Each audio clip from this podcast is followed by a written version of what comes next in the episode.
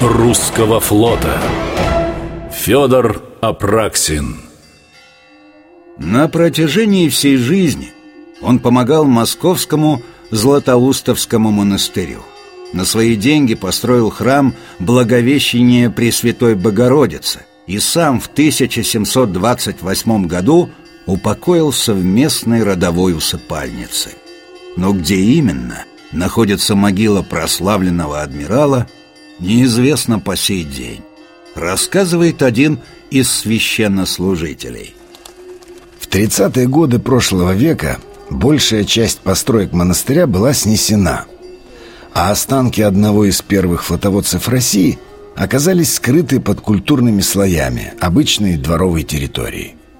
Уже в наше время, в 21 веке, на территории домов прорвало трубы – а когда начали копать, достали белокаменные надгробия и саркофаги. Один саркофаг был с костями. Рабочие кости собрали, принесли в соседний храм, и вот с этого момента начинается новая страница истории столичного Златоустого храма. Уже более десяти лет в Москве пытаются собрать воедино все сведения о Федоре Апраксине. Но найти останки адмирала – пока не удается. Грустно, потому что человек столько сделал для мощи русского флота. Первый наш морской победоносец в Гангутском сражении. Конечно, достоин лучшей участи.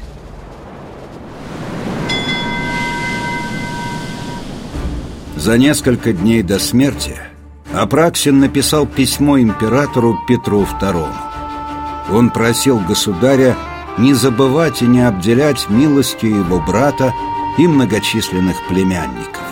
Своих детей у Федора Матвеевича не было. Последняя воля флотоводца была исполнена. Родственники адмирала верой и правдой служили русским царям вплоть до революции 1917 -го. Затем была эмиграция сначала в Сербию и дальше на запад. Сто лет спустя, в наше время, Апраксины проживают в Бельгии, Франции, США и Канаде, не забывая, кто они и откуда родом.